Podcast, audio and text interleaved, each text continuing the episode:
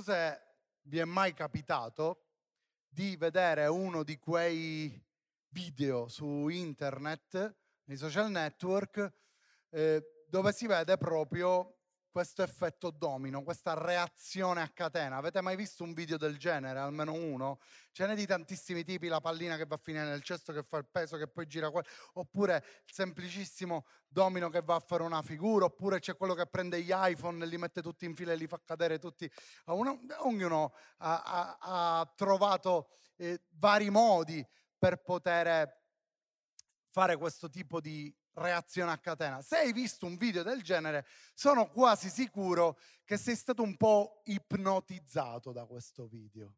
Cioè come se aspetti che metti là e eh, eh, lo segui come se aspetti che sta finendo. Come, vuoi vedere fino alla fine come finisce. Io ho un video del genere su cui voglio basarmi proprio sulla predica di questa, di questa sera. Chiedo uh, alla regia di mandarmi questo video. Vedete, c'è questo ragazzo che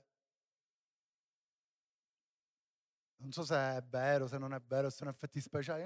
È vero, secondo me sì invece. Secondo me è vero invece, perché c'è il drone, fa finta che guida il drone. Comunque, quello su cui voglio basarmi questa sera è questo. Dici, ma che c'entra questo con la parola di Dio? Che c'entra questo con qualcosa che può andare a riguardare la parola di Dio. Bene, io voglio oggi dirvi questo e ci focalizzeremo in maniera particolare su un personaggio, uno soltanto. Perché quando noi ubbidiamo a Dio e ubbidiamo veramente a Dio, facciamo quello che è successo in quel video. Tutto comincia da un piccolo mattoncino che tu devi semplicemente spingere.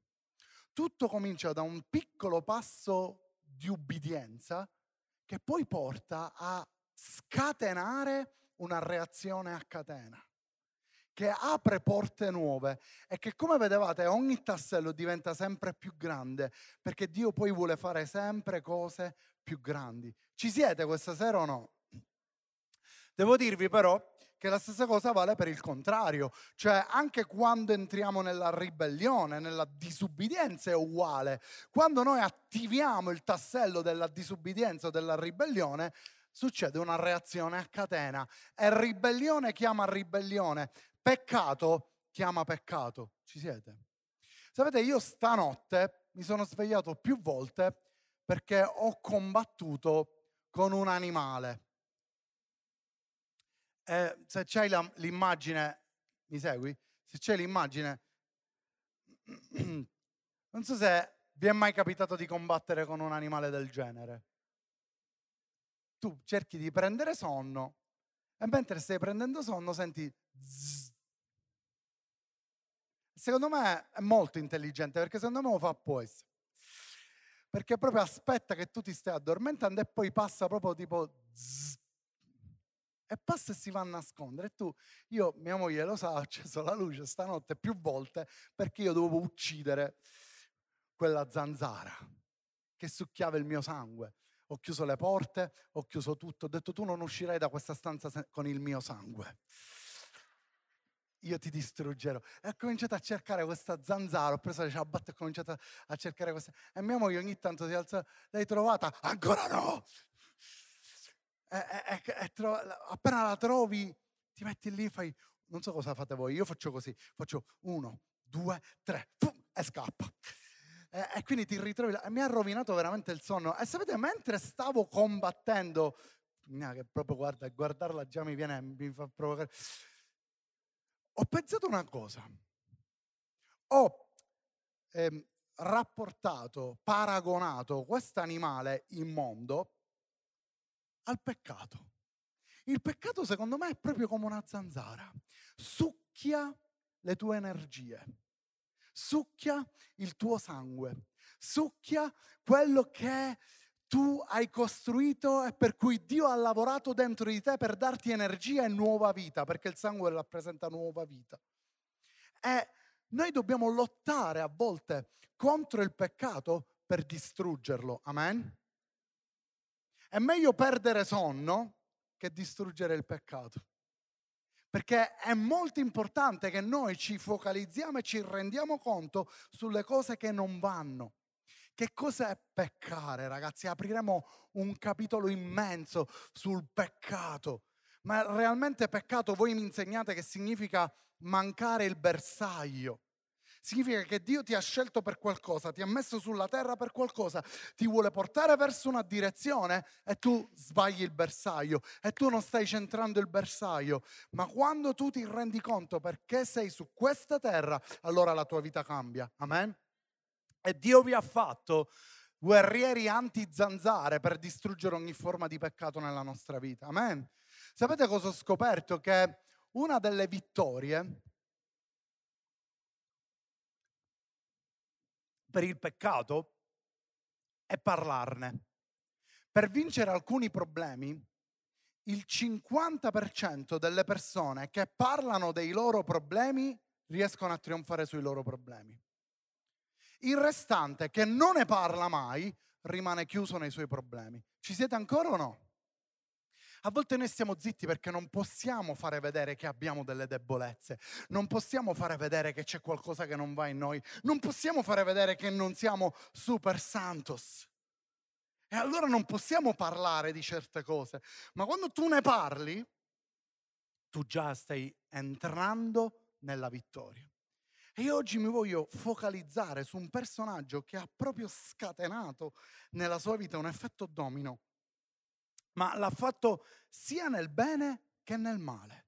E sto parlando del padre della fede, Abramo. Abramo è riconosciuto da tutte le religioni che sono sulla terra. L'Apostolo sta predicando domenica sul patto abramitico. Quanti stanno seguendo questa serie domenicale sul patto abramitico? E io oggi voglio focalizzarmi con voi. Chi è Abramo? Quando spunta Abramo nella Bibbia? Abramo spunta dopo la torre di Babele. Dio comincia a parlare di questo personaggio, del padre della fede. Dio lo prende, lo chiama e gli dice allora io ti ho scelto, con te voglio fare cose grandi. Guardate, leggiamo qualche verso insieme. Genesi 11, 27 dice così. Questa è la discendenza di Tera. Tera generò Abramo, Naor e Aran. Aran generò Lot. Aran morì in presenza di Tera, suo padre, nel suo paese natale, in Ur dei Caldei. Fermati un attimo. La Bibbia ci dice che questo Tera ha avuto tre figli, Abramo, Naor e Aran. E poi ci dice che solo Aran generò un figlio. Quindi la percentuale più alta delle probabilità, sappiamo la storia di Abramo che Sara era sterile, ma non potevano avere figli gli altri e l'unico che ha avuto figli è stato Aran che generò Lot. Ma poi cosa succede? Guardate avanti, 29. Abramo e Naor si presero delle mogli, il nome della moglie di Abramo era Sarai e il nome degli, della moglie di Naor Milca, che era figlia di Aran, padre di Milca e padre di Isca. Sarai era sterile, non aveva figli. Ancora. Tera prese Abramo suo figlio e Lot, figlio di Aran, cioè figlio di suo figlio, e Sarai sua nora, moglie di Abramo suo figlio, e uscì con loro da Ur de Caldei per andare nel paese di Canaan, e giunsero fino a Canaan, a Caran, e là soggiornarono. Ora, voi sapete che Dio sceglie Abramo che viene da una famiglia problematica, non so se avete letto, ma solo uno dei figli di Tera ha avuto un figlio. E poi Tera, il figlio di Tera, il padre di Lot, è morto. Quindi Lot rimane orfano. Ci siete? Questo ragazzino, questo nipotino rimane orfano e il nonno prende Abramo, prende Sarai, improvvisamente non si sa che fine ha fatto l'altro figlio perché non si sa, sparisce, si sa che si sposa, si prende una donna ma non si sa più che fine fa. Se voi andate a cercare nella Bibbia sparisce, non si sa più che fine fa. Si sa che c'è Abramo, si sa che c'è Sarai, si sa che c'è Tera e si sa che c'è Lot, nipote, che rimane solo perché non ha più famiglia. E il nonno prende tutto questo e dice andiamo e si stabiliscono in una città. È arrivato là, Dio parla ad Abramo e gli dice, Abramo, io ti ho scelto. A me una cosa, non so se avete presente questo spazio, questa sfaccettatura della Bibbia, una delle cose più strane di questi capitoli, di quando Dio chiama ad Abramo, che non si sa cosa Abramo abbia risposto a Dio. Cioè non c'è una risposta di Abramo a Dio, non parla verbalmente, mentre sappiamo che Mosè gli dice io, ma io non so fare niente, ma io non so parlare, ma io non so fare questo, ma io non ho niente, ho solo un bastone in mano. La Bibbia ci parla di Abramo che non gli risponde nulla, semplicemente fa quello che Dio dice. Immaginatevi e ascoltatemi che prima di Abramo c'era stata la torre di Babele, quindi non c'era come Mosè che si conosceva il popolo ebreo, che si conosceva chi era Dio, perché Abramo era proprio quello destinato per creare il popolo di Israele. Ci siete? Abramo, Isacco, Giacobbe e poi le dodici tribù. Quindi quest'uomo si ritrova a parlare con un'entità soprannaturale che non ha mai conosciuto, ma di cui si fida. E mi fa riflettere questo, perché a volte noi ci facciamo un sacco di paranoie e non sappiamo ubbidire. L'ubbidienza, prima di ogni cosa, è azione, ragazzi. Dì alla persona accanto a te azione. Non sappiamo quello che Abramo ha risposto. Andate a cercare, non troverete nulla. Non sappiamo quello che Abramo ha detto, ma sappiamo che lo ha fatto. Guarda questo verso, Genesi 12, versetto 1, dice così, il Signore disse ad Abramo, va via dal tuo paese, dai tuoi parenti e dalla casa di tuo padre e va nel paese che io ti mostrerò. Cosa avresti detto tu a questa a questo comandamento, a questa direzione, a quest'ordine, cosa avresti detto tu? Posso dirti quello che avrei detto io? Dov'è questo posto? Dio gli dice ti mostrerò. E dov'è? Ma dove devo andare? Cosa devo digitare su Google Maps? Signore, io mi perdo di mio, se non so la destinazione è finita. Ma dove devo andare? Dio non gli dice dove deve andare, Dio gli dice vai. È un'altra cosa che gli dice, devi lasciare i tuoi parenti. Ascoltami per favore, quello che Dio sta chiedendo non è una passeggiata. Perché non è lasciare i parenti come a dire sì, finalmente rimango solo, mi faccio la mia vita. Stiamo parlando di un orfano, Lot, che non aveva più genitori. E Dio gli sta dicendo, lo devi lasciare, devi cambiare direzione. Io ti ho scelto per qualcosa e io voglio che tu cambi direzione, che tu lasci quello. Ascoltate ragazzi, il cristianesimo è fatto di prezzi alti. Quando tu vuoi servire veramente Gesù, Dio ti chiederà un prezzo alto. Quando Gesù ha scelto i discepoli, gli ha detto lasciate tutto e seguitemi. E lasciate prontamente le reti, lo seguirono. Il cristianesimo non è un gioco da ragazzi, il cristianesimo non è qualcosa che è così una religione, ma è un qualcosa di esperienziale, di potente, di forte, che ti costerà. Essere cristiano costa. Seguire questo mondo non costa nulla. Fare quello che fa questo mondo non costa nulla. Scrivere davanti a una tastiera qualsiasi parola di odio verso qualsiasi persona che non conosci o che forse non hai mai visto non costa nulla. Prendersela con qualsiasi persona non costa nulla. Farsi i fatti di Totti che si è lasciato con Ilari Blasi non costa nulla.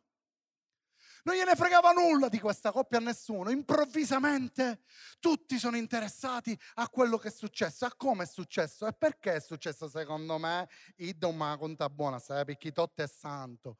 E cominciamo, ma che ti interessa? Vedi quante queste cose ti fanno perdere tempo. Lui doveva lasciare Lot, ma voi mi insegnate che Abramo l'ha lasciato Lot. Sì o no? No ecco che scatta il primo tassello della disubbidienza. Come quel video che vi ho fatto vedere. Scatta il primo tassello. Ma quando tu disubbidisci stai seminando disubbidienza. E quello che semini, cosa? Raccogli. Se tu semini disubbidienza, raccoglierai disubbidienza. E che cosa succede in effetti quando disubbidiamo a Dio? Che poi a lungo andare diciamo, oh, potevo fare come diceva lui. Guardate Genesi 13, versetto 8 e 9. Allora Abramo disse a Lot, ti prego, non ci sia discordia tra me e te, né tra i miei pastori e i tuoi pastori, perché siamo fratelli. Tutto il paese non sta forse davanti a te. Ti prego, separati da me. Se tu vai a sinistra, io andrò a destra. Se tu vai a destra, io andrò a sinistra. Dio gliel'aveva detto o no? Dio gliel'aveva detto o no? Dio vede sempre più lontano di noi. E la fede non è solo credere che possa avvenire un miracolo. La fede è fare quello che Dio ti dice anche quando non vedi niente. Ci sei? Quando ti dice ti mostrerò futuro, tu intanto cammina, io ti mostrerò, non ora, io ti mostrerò, intanto cammina. Noi vogliamo avere una sicurezza umana quando serviamo a Dio. Se tu vuoi sicurezza umana per servire Dio, non puoi servire Dio. Mi stai seguendo o no questa sera? Noi vogliamo avere sicurezza. Aspetta, io dove devo andare? Devo andare da questa parte, devo seguire questi mattoncini. Questo no. Signore, questo no, me lo devi dire prima, perché se non me lo dici prima io non posso andare avanti. Dio non farà mai così. Tutto sarà step by step. Io ti mostrerò. Intanto ubbidisci adesso. E Dio gli dice, lascia Lot, devi stare da solo. Signore, ma perché mi chiedi questo? Lascia Lot, devi stare da solo, fidati. E infatti poi succede che si dividono, ma non si dividono perché glielo dice Dio, si dividono perché si cominciano a litigare, cominciano ad avere problemi. Ci siete? E sapete, Dio fa un patto con Abramo, ma lo fa solo e unicamente dopo che si separa da Lot non l'ha potuto fare prima. Ascoltami, il frutto della disubbidienza è anche questo. Quando tu inizi col tassello della disubbidienza, della ribellione, Dio non potrà permetterti di portarti in nuove dimensioni, in nuovi livelli, non potrà fare dei patti con te. Dio poi fa il patto della circoncisione con Abramo, ma lo fa soltanto quando Lot va via. Ora Lot non era una cattiva persona, non è questo il problema, il problema è che Dio gli ha dato una direzione e Abramo non l'ha fatta. Perché Abramo non ha lasciato Lot? È orfano, ha razionalizzato con quello che Dio gli diceva. Dio non ti chiede cose razionali, Dio ti chiederà cose irrazionali. Dio ti chiede di perdonare una persona che ti ha fatto del torto. Se tu razionalizzi, dici ma mi ha fatto del torto, ma mi ha trattato male, ma mi ha pugnalato alle spalle, non posso perdonarlo. Dio ti dice perdonalo, rilascia perdono. Non è normale, ma Dio non ti chiederà mai cose normali. Ci siete ancora o no? E così Lot e Abramo si separano, ma succede una cosa, arrivano delle guerre in quei popoli e Lot viene, va, va a fare dei guai attraverso queste guerre e viene disperso e Abramo manda 300 uomini con una battaglia per andare a recuperare Lot. Questo Lot gli faceva perdere un sacco di tempo. Sapete che significa Lot, vero? Che significa? Eh? Come? Velo, velo, velo, velo. Ci siete? Un velo davanti che non ti fa vedere nello spirito. Eh, doveva togliere quel velo. Dio gli ha detto non puoi tenerti il velo, non puoi camminare con il velo davanti, non puoi camminare senza discernimento dello Spirito, hai bisogno di avere discernimento dello Spirito, perché solo così mi potrai seguire. Ci siete ancora? Ci siete ancora o no? Voglio sentire amen. Poi succede qualcosa, voi sapete che a un certo punto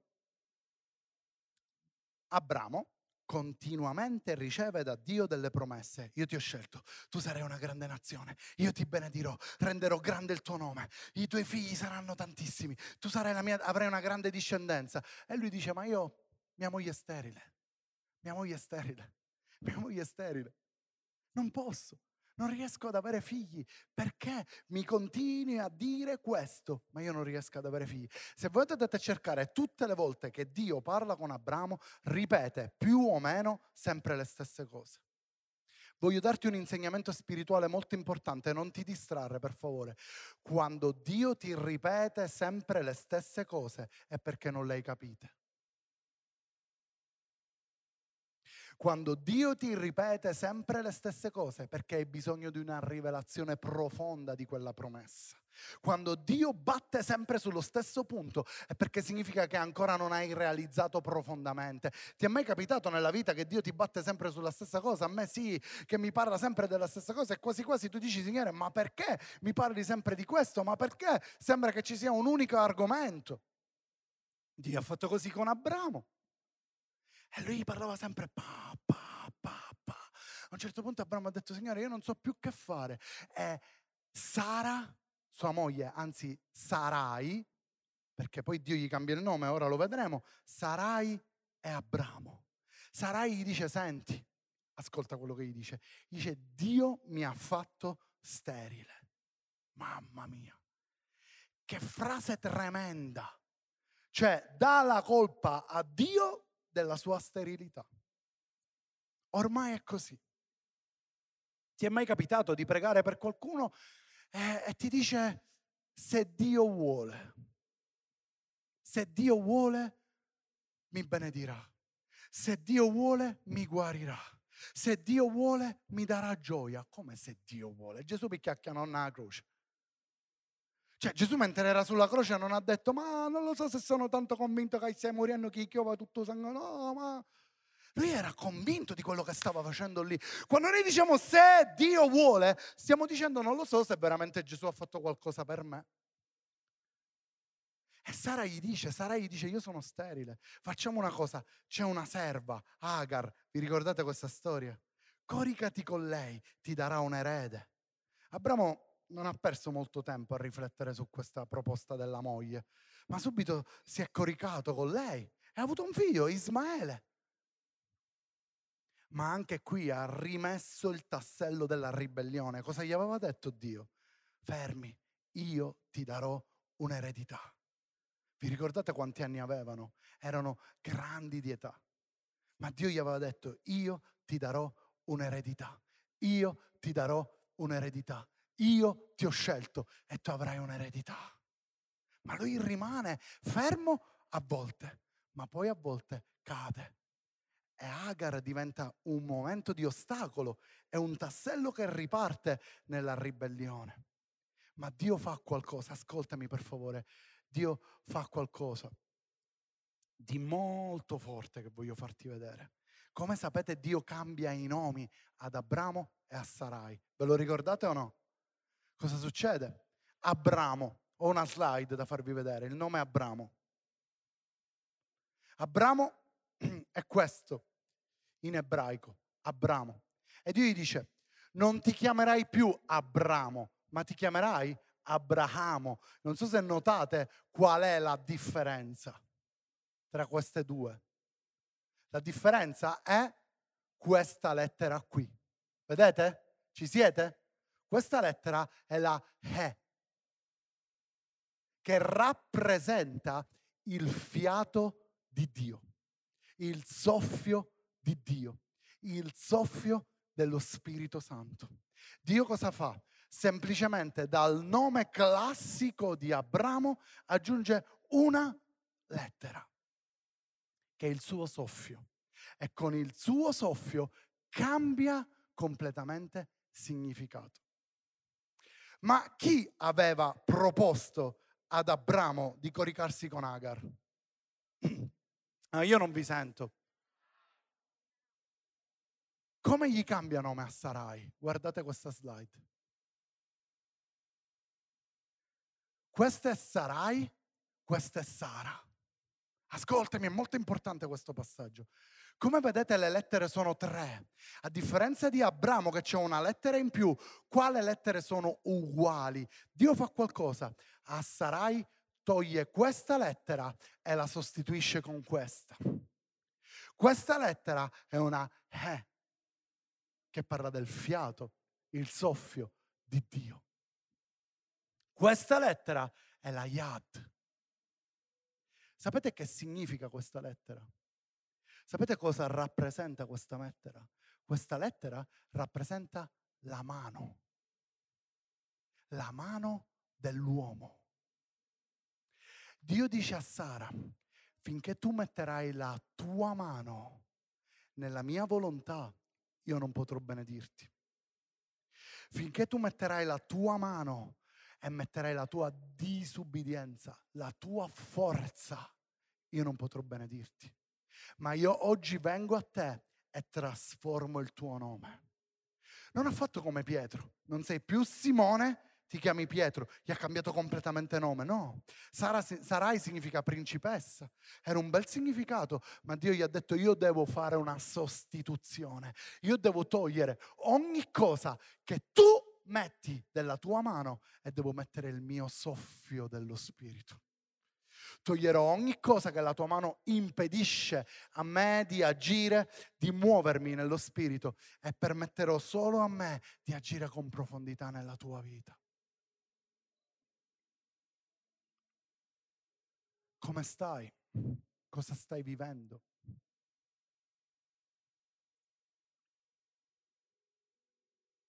Come sta funzionando questo effetto domino? Ti è capitato di ubbidire e ubbidienza chiama ubbidienza. Come in quel video, appena pigi un poco, cominciano ad aprirsi delle porte pazzesche. Ti è capitato mai? Ma ti è capitato anche di perdere tempo. Perché Lot non ha impedito a Isacco di venire nella vita di Abramo, no. Lot gli ha fatto perdere tempo. Ora, quando Dio ti dà una parola, è quella. Ma quando tu fai le tue scelte e metti la tua mano, la tua yad, tu perdi tempo. Vi ricordate cosa ha fatto Sara quando l'angelo di Dio è andato lì e ha detto tua moglie rimarrà incinta? Vi ricordate che ha fatto? Ha fatto... certo, certo, come no? Si è messa a ridere.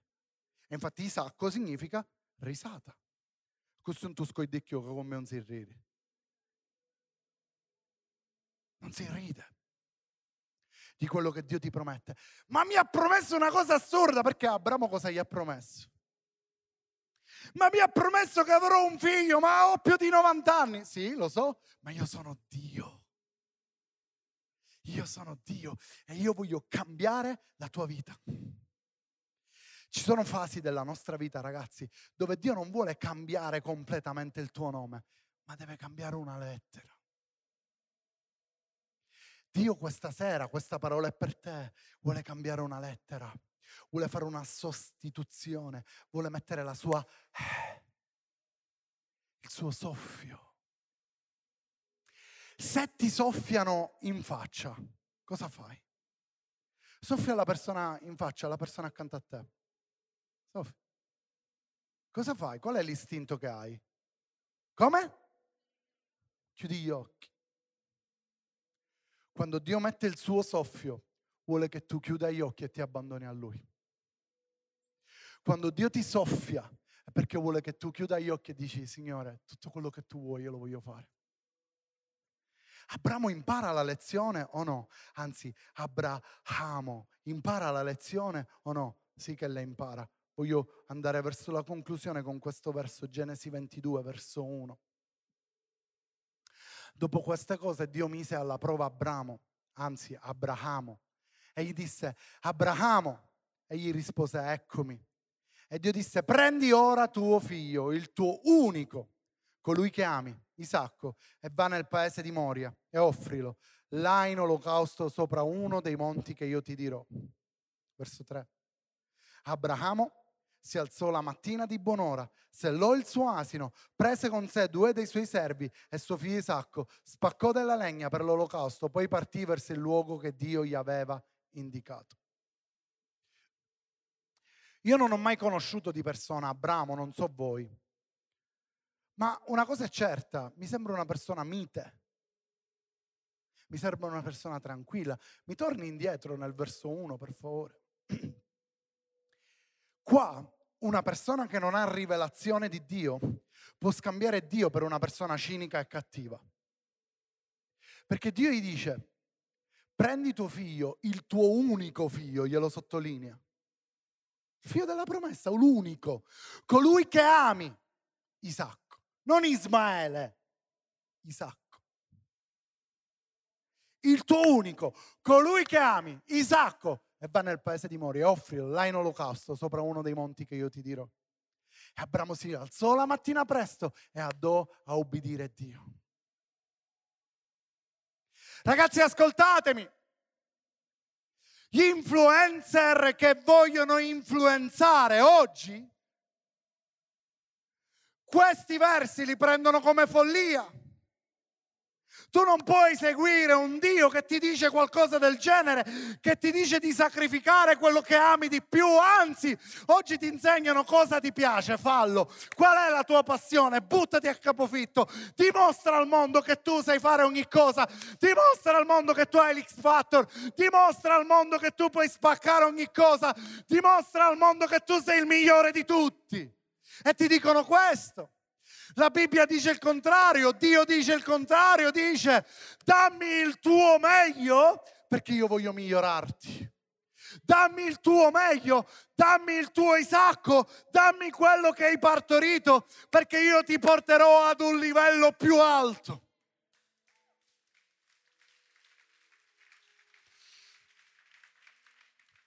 Ci sono troppe cose che ancora non diamo a Dio.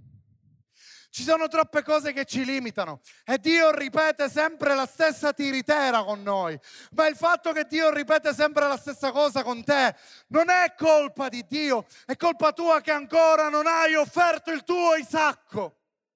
È colpa tua che ancora non gli hai permesso di salire di livello. Troppo spesse volte diamo colpa a Dio ma la colpa realmente è nostra perché Dio ti ama e ti ama al tal punto da chiederti il meglio mentre altri dicono no, ma fai quello che vuoi, ma fai quello che senti.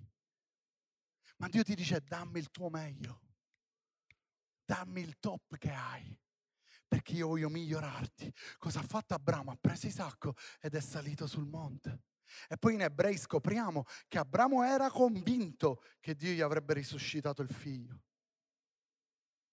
Perché lui sapeva che Dio è fedele lui sapeva che ormai era iniziata la reazione a catena dell'ubbidienza. E ubbidienza chiama ubbidienza, ubbidienza chiama ubbidienza, ubbidienza chiama ubbidienza. E la Bibbia dice che chi ubbidisce mangerà i migliori frutti del paese. E lui sapeva che era in quella condizione, in quella situazione. Hai mai provato a giocare a domino? Hai mai provato a fare un percorso del genere? Io penso che tutti voi avete fatto almeno una volta un percorso del genere. Ascoltami quello che ti sto dicendo, sto concludendo. La cosa importante affinché quello che abbiamo visto nel primo video accada è che tu debba mettere quei tasselli ad una certa distanza. Cioè, se metti un tassello qui e un tassello qui, sono troppo distanti, se sono alti così non può succedere nulla. Ci siete? Allora la nostra ubbidienza deve essere così, la tua ubbidienza deve essere strategica. Tu devi sapere che quando ubbidisci, tu chiamerai altra ubbidienza e altra ubbidienza sbloccherà nuovi livelli e nuovi livelli porteranno nuova benedizione e nuova benedizione porterà a diventare più forte, più potente, più coraggioso, più con un carattere che assomiglia a Dio. Abramo diventa il padre della fede.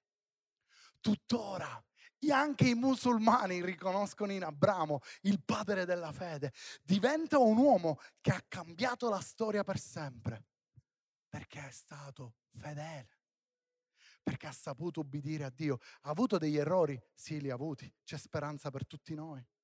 Ha tenuto Lot quando non doveva, ha avuto Ismaele quando non doveva, ma rimane padre della fede. Voglio leggere gli ultimi versi, ho concluso. E desidero che questo possa entrare nel tuo cuore. Ezechiele.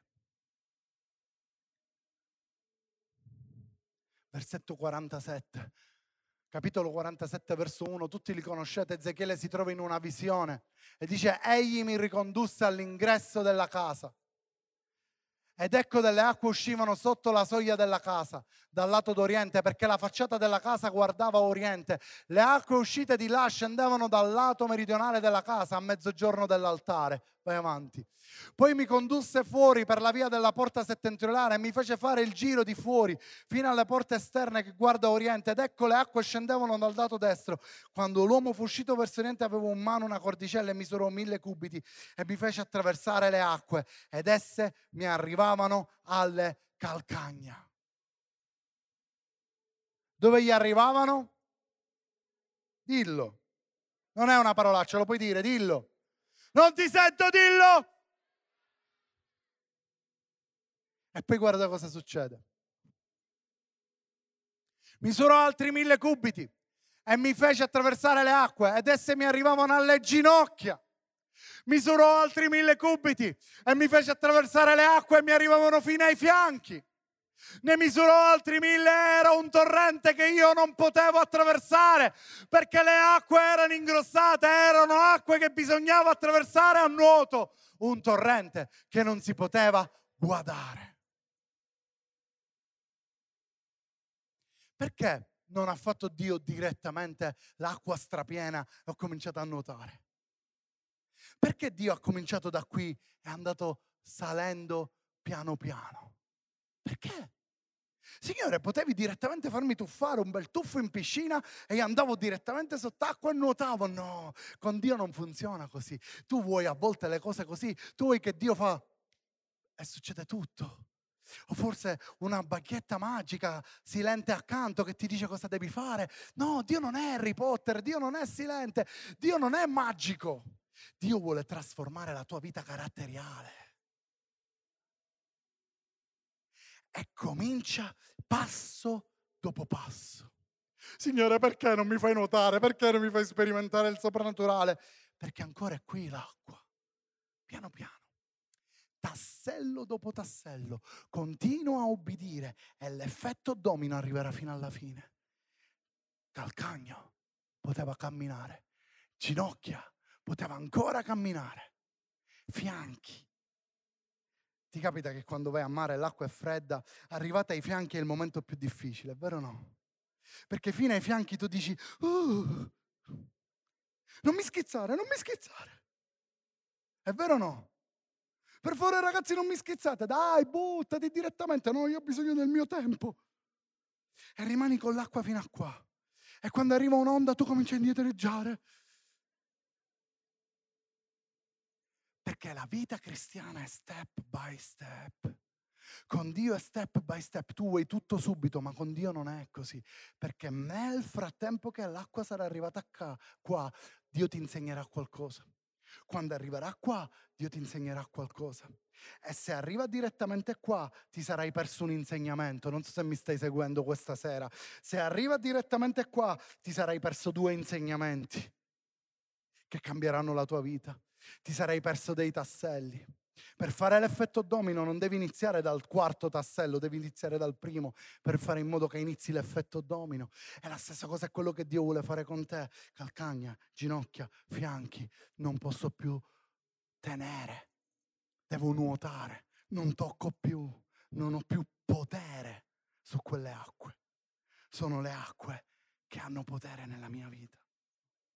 Come Abramo ha ricevuto quelle promesse come Abramo ha lasciato Lot e gli è costato un orfano. Gli è costato Lot o no? Sì o no? Gli è costato lasciare Lot, suo nipote, orfano, sì o no? Ma gli è costato di più Isacco o Lot? Rispondetemi. Chi? Isacco. Era suo figlio, con tutto il bene che puoi avere per tuo nipote, ma è tuo figlio. Ma là l'ha fatto senza parlare. Quando gli ha chiesto di Lot, lui ha fatto finta di niente. Si lascia il tuo parentato, dice vabbè, tu zitto, Lot infilati. Ma quando invece si è trattato di Sacco, lui alla buon'ora si è alzato, ha preso tutto ed è andato, ha cominciato a salire sul monte. Era suo figlio. Come puoi sacrificare un figlio? Ma l'angelo dell'Eterno. Chi l'ha fermato? l'angelo dell'Eterno. Abramo, mi rimetti l'immagine, era con l'immagine, col, pronto, mi rimetti l'immagine di Abramo. La Bibbia dice che l'angelo dell'Eterno lo fermò. Fermati! Chi era l'angelo dell'Eterno? Ti posso garantire che dalla traduzione ebraica era Gesù. Gesù l'ha fermato. E gli ha detto no, no, no, no, no, no. Isacco sono io. Un giorno io morirò, non tu. Non sei tu che devi fare questo gesto. È compito mio non farlo. Ma grazie per la tua fedeltà. Tanti saranno benedetti da questa reazione a catena. Tanti impareranno da questa reazione a catena. Ti rendi conto o no che la reazione a catena di Abramo sta arrivando fino a oggi qui in questa chiesa perché stiamo parlando di lui. Ti rendi conto che quando tu ubbidisci, dopo tanti anni può benedire qualcuno, può trasformare la vita di qualcuno. Ti rendi conto che oggi stiamo parlando di un cesto folle che Dio ha chiesto a un uomo folle che era disposto a tutto per lui, che aveva imparato la lezione. Doveva lasciare Lot, ma non l'aveva capito.